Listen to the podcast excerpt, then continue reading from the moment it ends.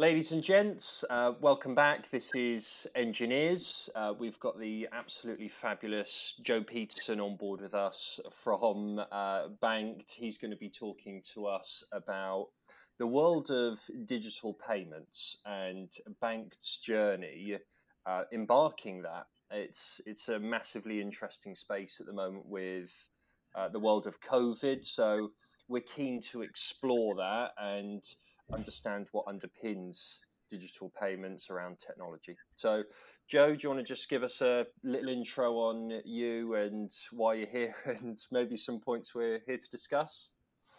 Sure. Um, basically, I'm Joe Pettersson. I'm the CTO at Banked. Um, I joined Banked in January uh, this year, pre-COVID, but considering COVID, that feels about 48 years ago at this point. Um, so I joined um, with quite an explicit set of reasons, right? It's exactly what you described there that digital payments fundamentally are changing at the moment. There's technology that's emerging uh, through things like open banking and others, which are enabling a set of features and end results for merchants and consumers that were just never possible before. Um, and Banked's idea of like actually really attacking that and really saying like we want to be the next payment network, right? We want to compete with Visa and Mastercard um, I think that was a, a real draw to me um, to actually when we step on board.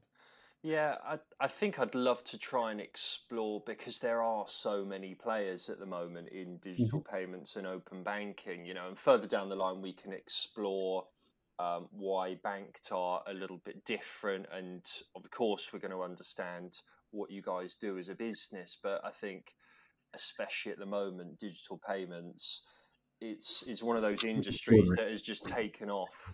I've seen um, Adyen, excuse my pronunciation for anyone that's Dutch out there. Uh, their share price since start of COVID has doubled from mm-hmm. something mm-hmm. like 730 euros to I think close to 1400. Don't quote me on that, but that that is just purely off the back of how many transactions must must be running through their platform. Mm. it's. It's extraordinary. I think that um, a trend that we've certainly seen at Banked and the wider industry, as you talked about seeing pretty dramatically, is that COVID is pushing more and more transactions online. Yeah. Um, is pushing more and more what used to be physical transactions into this digital space. And so merchants particularly are looking for new and kind of innovative ways to manage that payments experience. Okay. One, because ultimately like they're in the business of conversion and so are we. They're business making sales and therefore offering the best payment products um, is always in their interest. But also on the other side of things, like even though they're generating a huge amount more business, they're under a margin pressure they've never been under before. Okay. Um, where actually the payment fees that you classically associate with payments, I mean, like for example, anything from 1.4 percent per transaction to two or three percent, depending on like the, the, deal that you have, um, that can have a pretty significant impact on the business's bottom line. Yeah. Um, and the implication there is that a large number of merchants are starting to ask fundamental questions about the way they deal with payments and the kind of payments that they take, um, which is where organizations like Banked um, are really starting to come in because we can actually like our we charge 0.1% um, versus uh, uh, sort of uh, the classic 1.4 or, or north uh, for credit cards. So you can imagine for a business that's actually really appealing because you can actually knock a very significant proportion of your margins um, just by changing payment provider. Yeah. How how do you do that? And well, I guess let, us explore what Banked do, and then we can understand how you can actually offer a service at that cost. So, what, what do Banked do? So, Banked are what are called a PISP, um, and that is a way that the FCA, the Financial Conduct Authority in the UK, refers to people that broker payments. So basically, as a merchant, you come to us and say, "I would like to make a payment," and this is the person who's going to uh, uh, who's going to make that payment uh, to my account, for example, as a merchant. Um, we also could do peer to peer, but again, it's a simple example. Um, what we then do is we take that metadata about that payment, like the amount, the destination account, etc., and then we set up that payment with the um, with the payer's bank. So if you're a Santander customer or a Barclays customer, we'll use the open banking APIs in order to create a payment.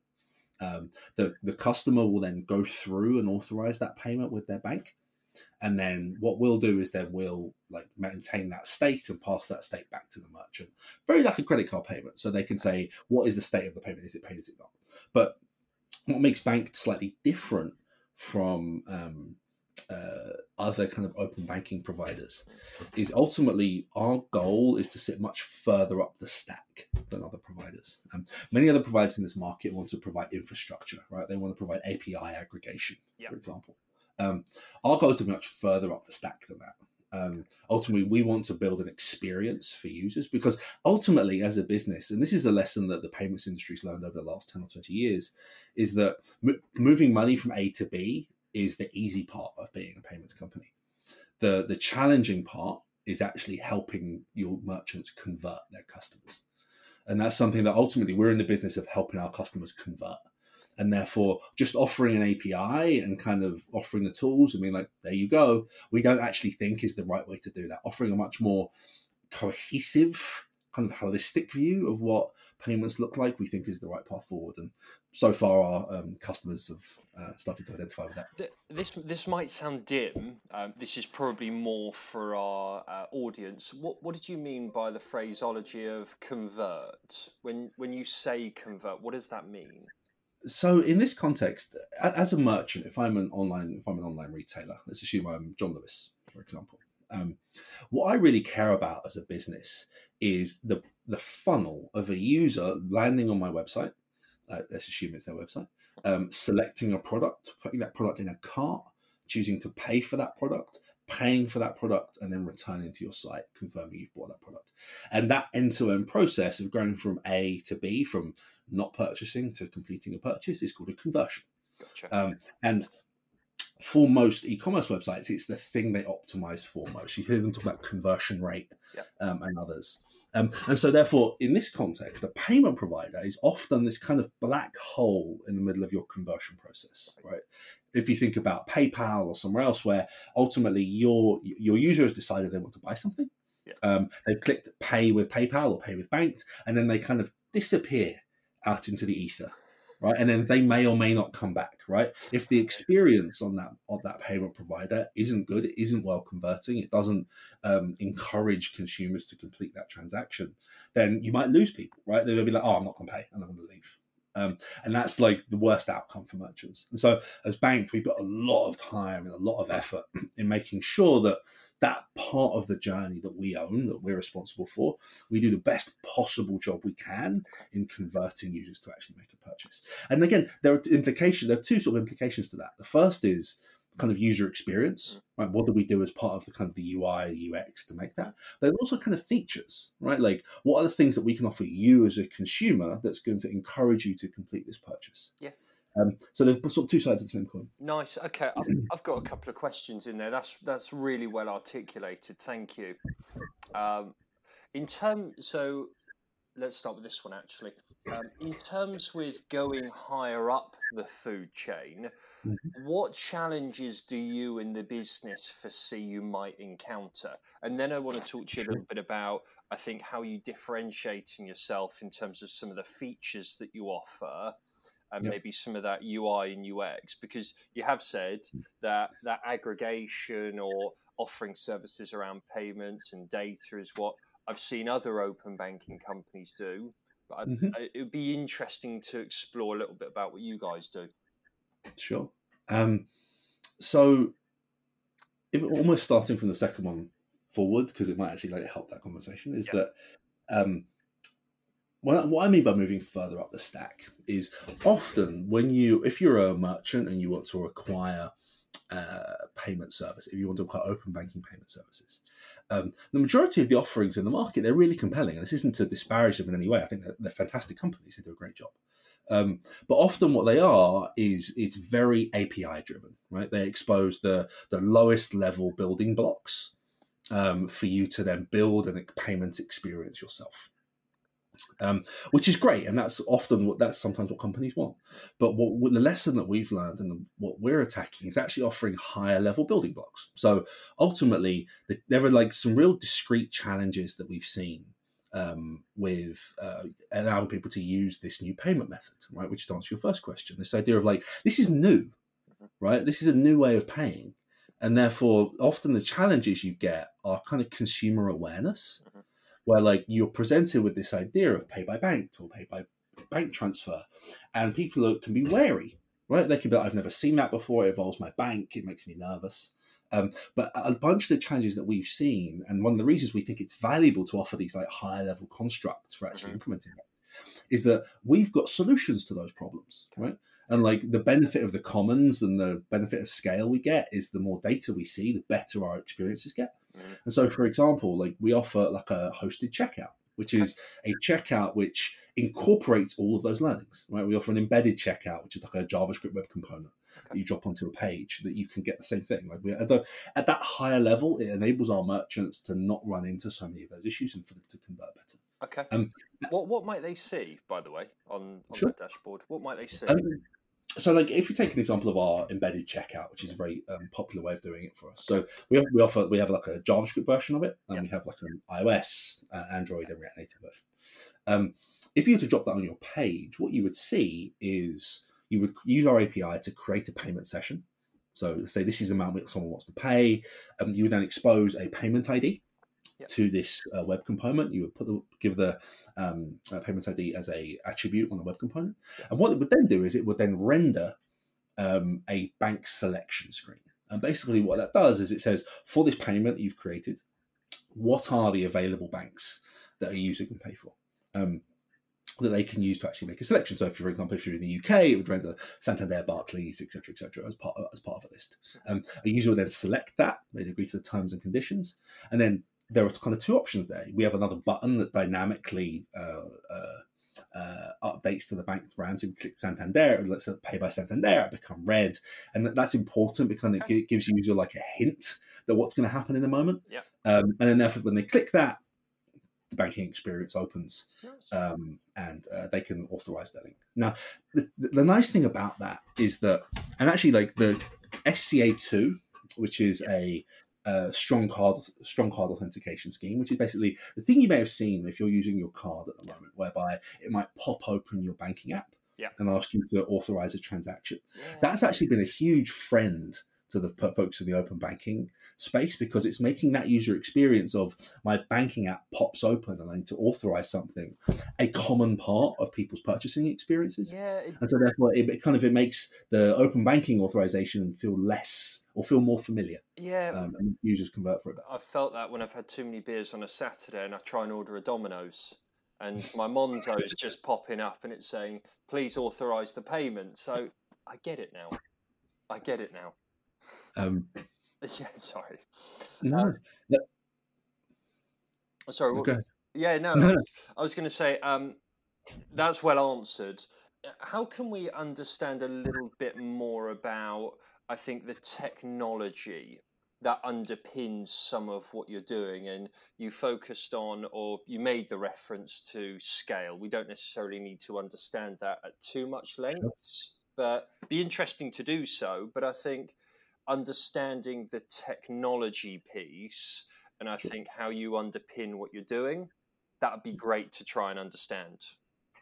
So there's somewhat of a strong philosophy of technology at Banked, um, which is, for lack of a more elegant way of describing it, keeping it as simple as we can.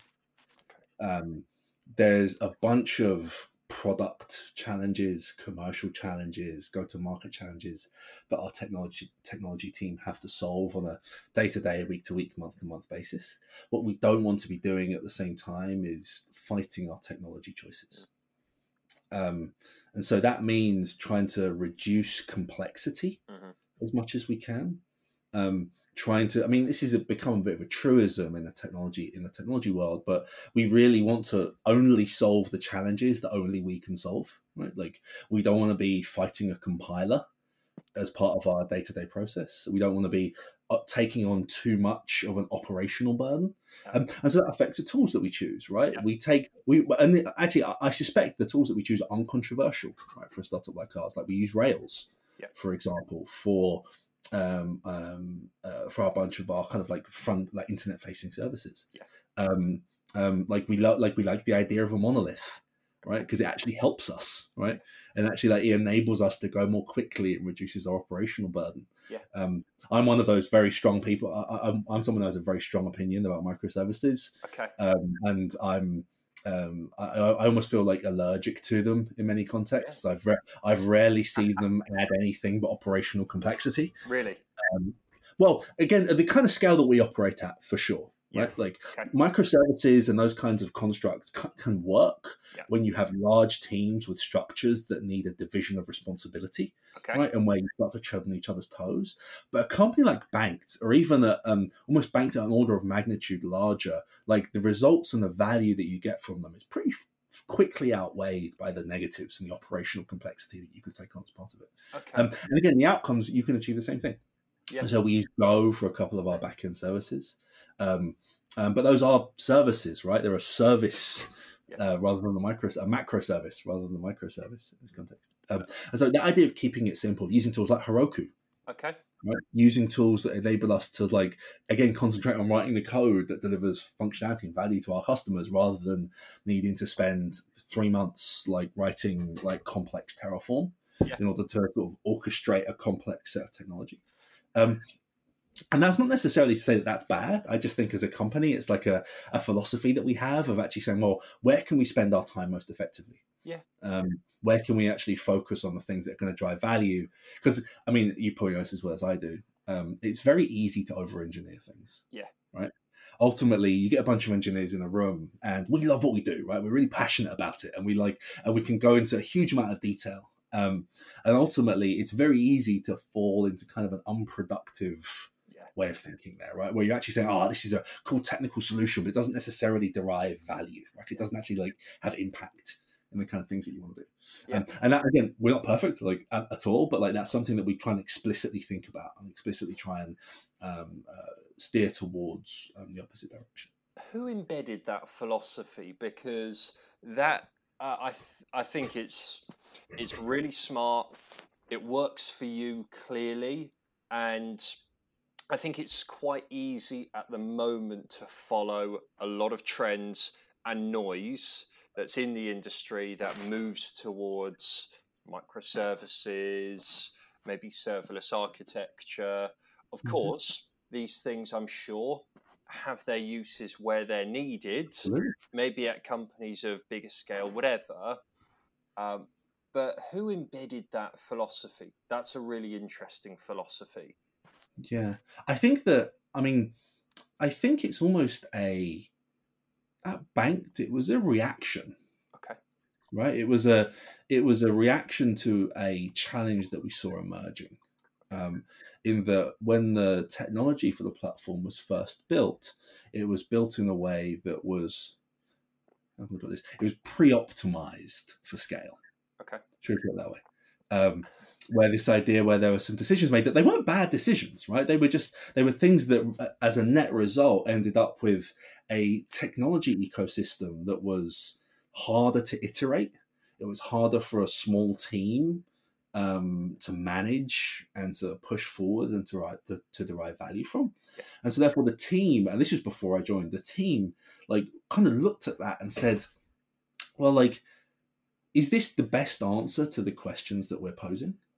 Right? Is this the thing that enables us to do the things that we need to do to iterate really quickly mm-hmm. Um, and to actually be able to show value and actually like be ergonomic for us as engineers? because um, often this idea of like ergon- the ergonomics of development is often something that's forgotten in these conversations right yeah. it's this idea where you can optimize for kind of abstract goals be it transactions per second or whatever yeah. it is um, and actually the ergonomics the, the physical the, the, the manifestation of that technology as an engineer or group of engineers working on a project is often one of the most important factors and is often one of the things that is least thought about during these kinds of discussions. And i think that was the um, the kind of one of the core motivators for this approach. And i really identified with it. I mean it's one of the reasons why i, I wanted to join banked is because it felt very pragmatic it felt very sensible. It talked about a team who's had uh, like uh, like as i said pragmatic and kind of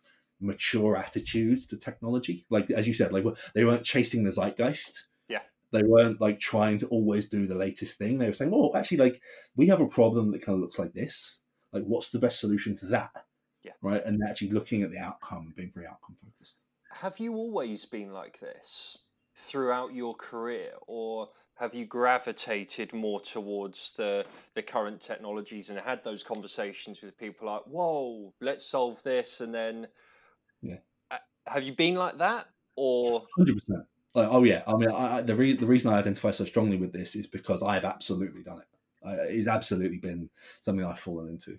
Um, like I did a startup myself, and we picked. I the startup itself was built around sort of uh, technology that we were creating that was kind of a little bit in front of um, what was available at the time. Again, we felt that pain, right? We felt the pain of being on the bleeding edge, yeah. um, and therefore we re- we ended up spending a significant amount of our time just dealing with that rather than actually iterating our product, and it, and it, and it ended up being negative for us.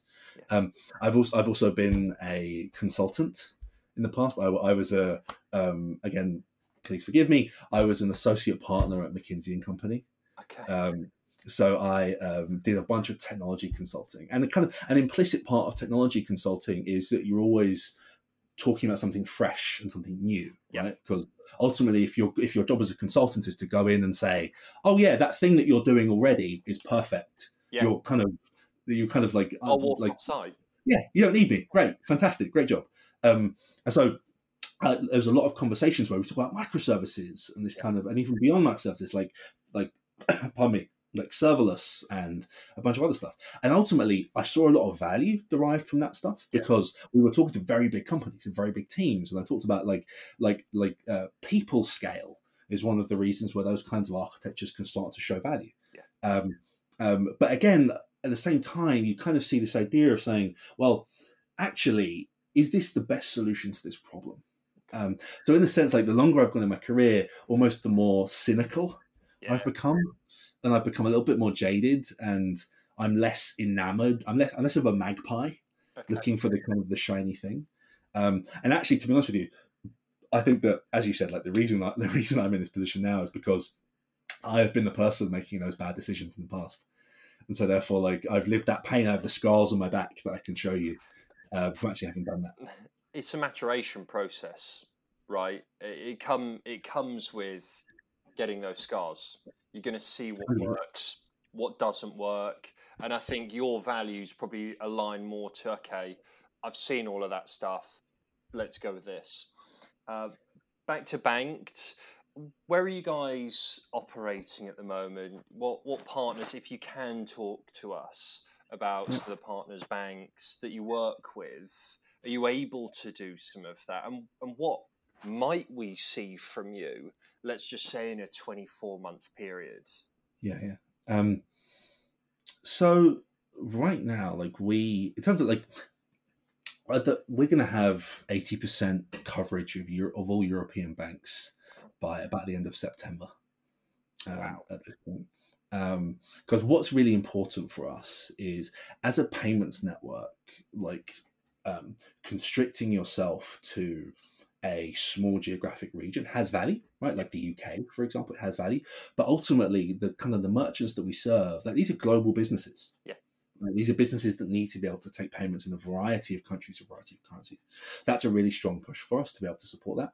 But like in that 24 month time period that you talked about, I think that what's going to become pretty clear is that banked is going to look a lot less like some of the other open banking um, startups that currently exist that ultimately our business is about converting customers.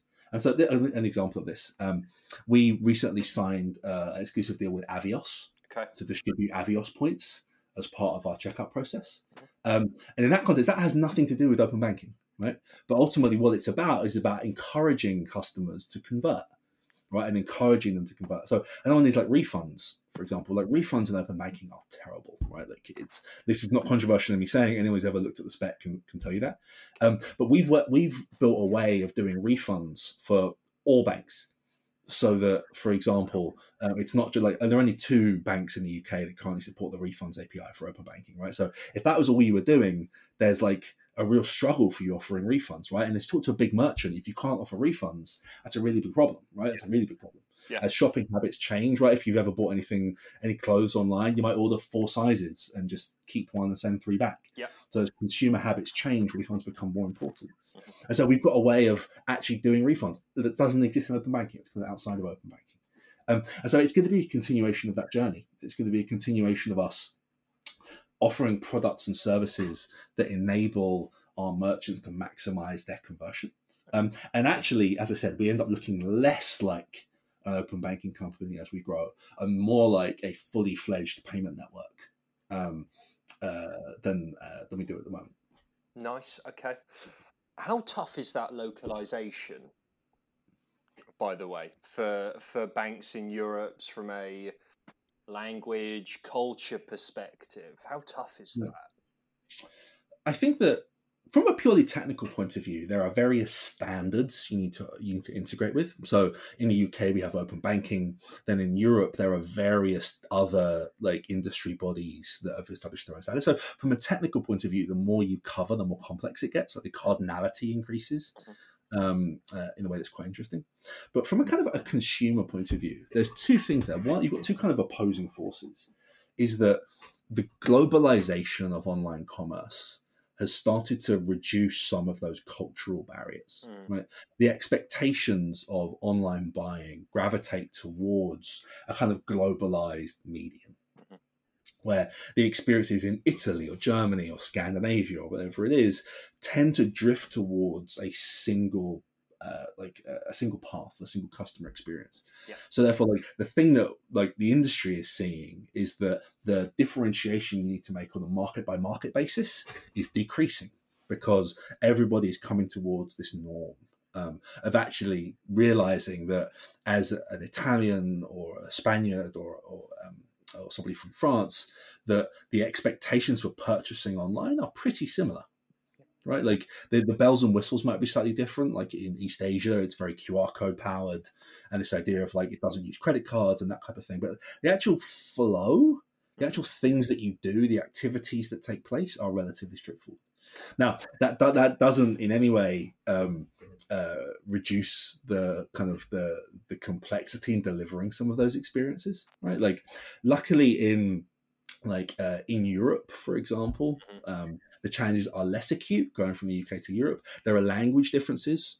Obviously, there are currency differences. There are like representation and localization differences but you don't have any of the challenges like for example doing um, localizing into arabic where your text has to be right to left Yeah. rather than left to right uh, or in, in other contexts like that where like fundamentally your user experience needs to change Mhm. in quite a strategic quite a, in quite a significant way um, so in that sense in europe it's it's the easier of those challenges to bite off but it doesn't in any way um, uh, make it necessarily easy it just makes it more straightforward like in the you know a Cynefin diagram Yeah. where like they're com- they're complex and complicated, Yeah.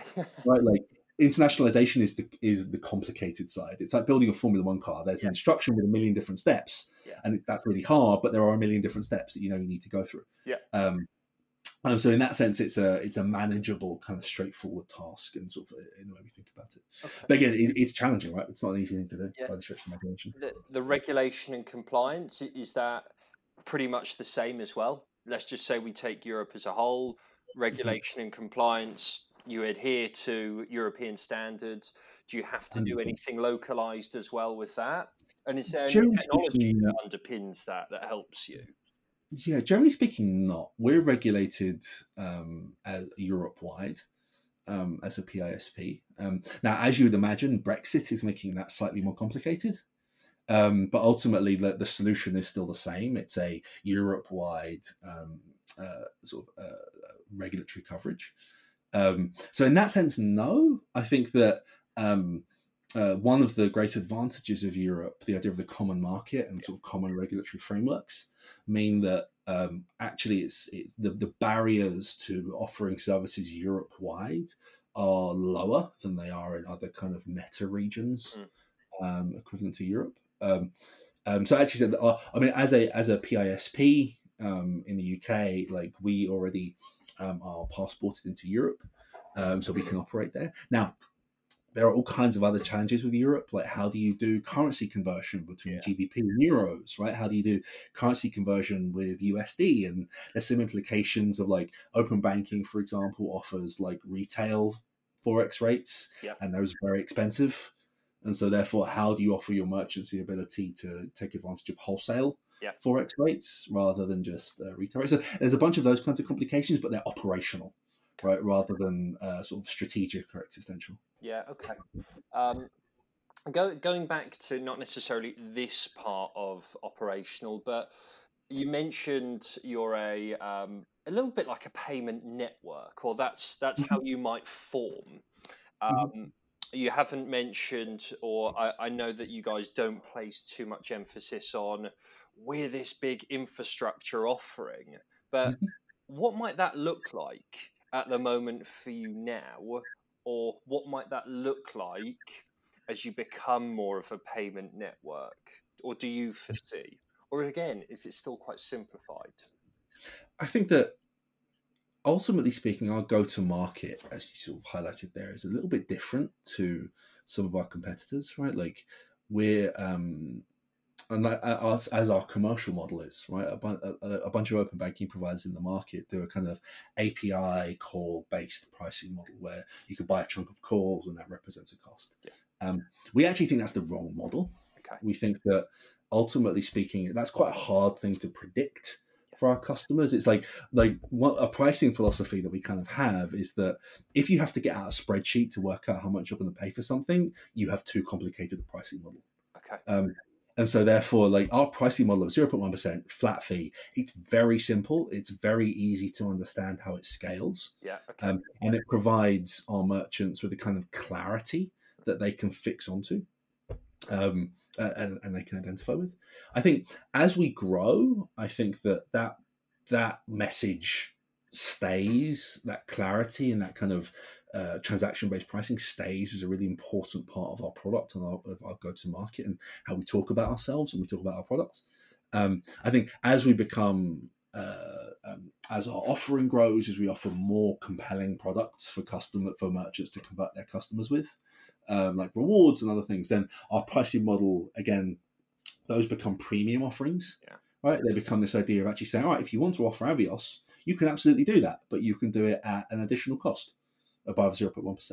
Um, but still, that's a predictable cost that as a merchant, I can go, all right, well, 0.1% versus something slightly higher, but I give them Avios at the same time. Yeah, fantastic. Take that all day because that will get me sales I wouldn't have got before. Um, and so in that model, it's a it, it's it becomes more scalable, right? With this idea of like offering additional things. Yeah. Um, um, I, I love that that that continuity and that consistency and that flat model well, I, I hope I'm no payments expert. I hope and think that can probably put you in good stead. From a, yeah, mindset, you know, if you walked into a store and you know, pair of jeans, forty-five pounds another day, sixty-five pounds another day, you're a little bit like, what's happened? Yeah. Very different context. Absolutely. What What does Banked looked like look like internally, mm. from a team setup, from a decision making perspective. So if anyone's listening and is like, wow, um, I like the sound of Joe, I want to knock on his door and see what's happening at Banked. If you were to let them in and show them around, what what might we see from Banked? Sure.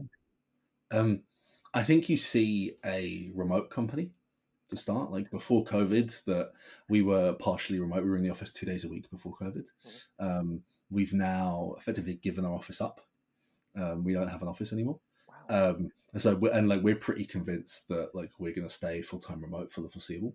Okay. Um, so that's one thing I would say, right? Like ultimately, we're a remote company. Nice. Um, um, I think as an organization, um, you would see us being relatively flat I mean, again, this has become a bit of a truism in technology companies, but like ultimately, we want um, um, we want uh, as few layers as possible between the leaders of the company and the people doing the actual doing doing the valuable work.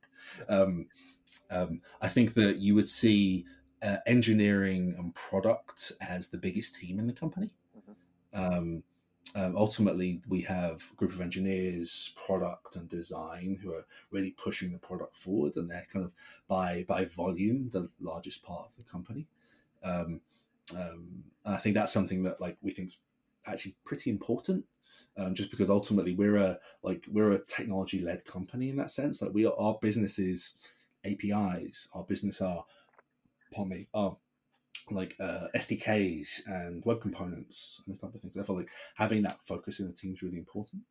Um, I think you'd see um, on the engineering team, particularly, you'd see uh, individuals with like quite wide skill sets, right? Like we like to bias towards people who are kind of t- again this is again a kind of bit of a truism like who are technologists rather than specialists right people who can uh, pick up a problem, and whether it's infrastructure, like, uh, data, backend code, front end, mobile, whatever it is, they feel that they can they, they can pick things up and they can turn their hand to it. Um, I think just because, and again, a company of our size, right? We're a company of twenty five people. Um, so in that context, like having those people, generalists who can turn their hand to things, is really valuable to us. Um, um, we're a company that's growing very quickly. Um, so what you would see is like a huge amount of momentum from our sales team um, for actually starting to pull customers in. Some really, really exciting big customers that we're starting to pull on board um, that I've identified with the messages we talked about before. Um, so yeah, I think I think yeah, you'd see a team that gets a lot done. I think that's for sure. Like like I'm always like so proud of the work that the team does and like how well they do it. Um, like every time it kind of like every time it surprises me. It shouldn't anymore, but because they've got such a track record of it, but like it still does. It's like I'm like, wow, that's a incredible thing to pull off. Um, so yeah, it's a it's a team. I'm yeah, I'm super proud of that team. Like super super proud of them. I love that. We we so we've got um or ninety percent of our following uh, are software engineers. Okay, um, are you guys hiring engineers at the moment, and should they come and knock on your door? drop you a message. Yeah, absolutely. Like, please do. I mean, as much as anything, like in the community, I'm. I, I will I'll, I'll, I will always take the time to talk to engineers in the community. Like one of the things I, have done office hours for a number of years, where um, if anyone wants to book time with me, um, regardless of whether they want to work at Banked or not, I'm always happy to talk to them, give them any advice, do kind of CV screening or anything else to help them with their um, uh, to help them with their careers. Particularly so for people from underrepresented groups in tech. Um, um, so when it comes to Banked, particularly, hundred percent, we would love to talk to um, uh, engineers who kind of identify with the kind of philosophy, for lack of a more elegant way of describing it, that we talked about already. Um, identify with the technology that we use and the kind of challenge. Because I think that um, one thing that's sure is that Banked is taking a um, um, uh, is taking a big bet it's trying to trying to capture. It has a lot of ambitions. It's trying to do very cool things that's going to have a big impact. And if we can do it, like um, it's something that I think we're all going to be very proud of to have been a part of. Yeah. Sure. Well, I think what's what strikes me is um, you guys have you've gone against the grain with you i can i can hear a real clear consistent message so for anyone listening i think they'll be able to pick that up as well I think you've got a really, really clear vision on how you want to execute, which which I really love. I've really enjoyed listening to you, um, and I love your passion for it. So I'm hoping that a lot of our following, I'm sure, will feel the same. Reach out to Joe, reach out to some of the guys at Banked. Like Joe said, regardless of technology, what problems you've solved in the past, if you've got an aptitude and an attitude to just want to solve problems, mobile to infrastructure, reach out to these guys. Plus, big bonus, the remote. Uh, there we go. So, yeah, um, and what was that decision before we wrap up? Obviously, COVID, it's accelerated everything, payments included, but just to go office, goodbye, and work from home, what, what was that decision? I mean, bluntly, it was like when COVID kind of forced us to go remote, as it has done so many other people. Like one of the things that we saw is like we actually ended up being more productive. The team ended up being um, like uh, getting more stuff done and being kind of happier in their day to day job. And then when we kind of looked at this, we were saying, well, like well, what advantage do we get as a business of going back to an office? Mm. Right, like what value do we derive as a business from a strategic sense, right? Like, because like if there had been like if there was some kind of value there, then yeah, we would have done it. But like we looked at these conversations, we're like, there we don't see a compelling reason Mm. for us to be able to uh, go back into an environment where everyone kind of works. And also, like we like because of that, our team is pretty well distributed at this point. Like um, we have team people, folks working all over the UK, Mm. um, increasingly hiring people that uh, are living outside of the UK in order to be able to like make this work. And like the reality is, like I enjoy working from home, like everybody else does. It gives us a flexibility um, um, and a kind of a lifestyle that I think is like fran- fran- frankly the future of work. But again, that's again a bit of a cliche. Yeah. Um, but yeah, for us, it just made sense. Like when we were, when we were talking about it, we were like, all right, so let's assume COVID ends at some point. Yeah. right, which may not be, may not be a guarantee, but let's assume it ends Well, at some point. Please. Yeah, Yeah. please. um, um, like if we were to go back to an office, like what do we get that we don't have now? Um, and the answer was, well, as far as the leadership team and the rest of the company can think of, like nothing. Like, and actually, like we actually think it would make it negative. It would be like worse than the current position. Okay. Uh, Um, and it was a relatively straightforward decision.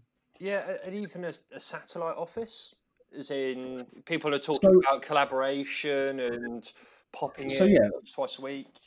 So, like, we're go- we're probably going to have a small office that exists as much as anything for regulatory reasons. We need to have an office whereby um, uh, the, FCA and other people can contact us and can actually put us through. But ultimately, like that office is going to like there's going to be no one who is permanently based in that office. It's going to be if you want to go in, if you live in London, you want to go into an office a day a week or two days a week. Yeah, go nuts, like for sure. That, that's that's great. Um, um, but and if you, a group of people need to get together and they want to talk about something in person, then yeah, there's a space that you can do that, and there's a um, uh, and there are tools and the support for you to be able to make that successful. But yeah, as a like, you need to be in the office at nine a.m. and then you need to leave at five, um, and then you need to sit on this desk. Yeah. Uh, that is a thing that feels of the past for us right now. Nice. Okay. Uh, like I've said, I love what you're doing. You're going against the grain. You've got a really clear vision. Good luck to you guys. Thank you. Uh, have you got any more messages for anyone stepping into the community, engineers that are on the rise, or or any principles that maybe you could tell yourself of one, two years Yeah. experience? Share those. I think that there's a bunch of things that I could that I that I'm able to say with hindsight. Right, that like if I look back on my career and I say, yeah, if I just knew that when I was starting out, it would have made my life so much easier. Um, but ultimately, like there's a position where those those lessons that I learned and actually like the the the the, the process of learning them is the thing that's taken me to the place where I am at the moment. Mhm. Um, which I think is a like a, a core message I take. But I think there are things that um, um, fundamentally as a community we need to get better at, especially as engineers. I mean, there's a whole inclusion question, right, which is ultimately something that our, is like is, our industry has a shameful track record of Mm. um, in many contexts. And also, but as an on, as an individual engineer, I think actually like often um, we let our careers happen to us. Right, it, it's very easy. To, uh, it's because we're, we're relatively well paid, right? We're relatively in demand, and therefore it's it's easy to kind of take a, a laissez-faire attitude to your career and to sort of watch it happen around you and like expect things to um, um, to be laid out in front of you and to follow a path and like, oh yeah, I do three years of this and I should do that and three years of this. And ultimately, the message I always give junior engineers, particularly, is to kind of take a lesson from other industries and take much more care about the things that you do. Be much more explicit in the decisions that you make. Be much more, um, uh, um, yeah, as I said, like have more try to put more structure in the things that you do. Try and take ownership ownership of your career and actually to push that forward. And in that context, it enables a huge number of great outcomes. You'll get paid more. You'll be promoted more. You'll be you'll think about things in a way that like makes them more strategic for you. You'll be happier, which I think is the the kind of the outcome that is at the top of those lists because you'll have more control. You'll be doing the things that you love and you enjoy. Um, there have been times in my career where I've taken big salary cuts to do things I enjoy. Yeah. Right, like there have been times where um, Um, I've taken the other side. You know what? I've, I've chose, I've optimized my career for money, and like, there's no shame in that at all. Yeah. Um, and sometimes people think that there is. I also would like trying to think about that and say, actually, right now, what is it that I need? What's going to make me happy? What's going to satisfy me? Yeah. And being explicit about it and thinking about it and planning for it is probably the thing that will lead to the most happiness in the long term. I love the introspection. Honestly, I, I do. Um, and that probably comes with that maturation process, but taking control, I think, is quite important. You you gave you gave the really good point of expecting someone to take you from junior engineer to senior engineer just because you're in a team and you've done that three year stint. You just see that you know naturally just that upward trajectory doesn't always mm-hmm. happen that way. So I, I do I have seen that before. Start to take control, work on some of your soft skills, focus on a particular area, take control. Absolutely, absolutely. Um, guys or ladies and gents, thanks for listening. Um, it's it's been an absolute pleasure, Joe. Thank you. That was superb. Um, Anytime. re- reach out to Joe. Reach out to the guys at Banked if you want to change the way digital payments are happening. Um, like Joe said, remote. They're hiring lots of engineers. They're hiring lots of people. If you're a salesperson watching this, I'm sure they're hiring lots of those people. So, sure. yeah, um, reach out to us if you need a hand with anything at all. But do come and share your stories with Enginears. We've got over the month of August and September, we've got 10 to 15 podcasts that uh, we're talking to companies about. Uh, whether that's payments, whether that's healthcare, whether that's real time betting, music industry. So we want to see the different challenges like, share, retweet, all of that sort of jazz on all of your social media platforms. Help us out, reach out to me, come and share. Thanks, guys. Thanks, Joe. No problem. Hey guys, thanks for watching this episode. Uh, massively appreciate you listening and checking in with us. If you want to find out more about us and what we're doing, please check us out on social media.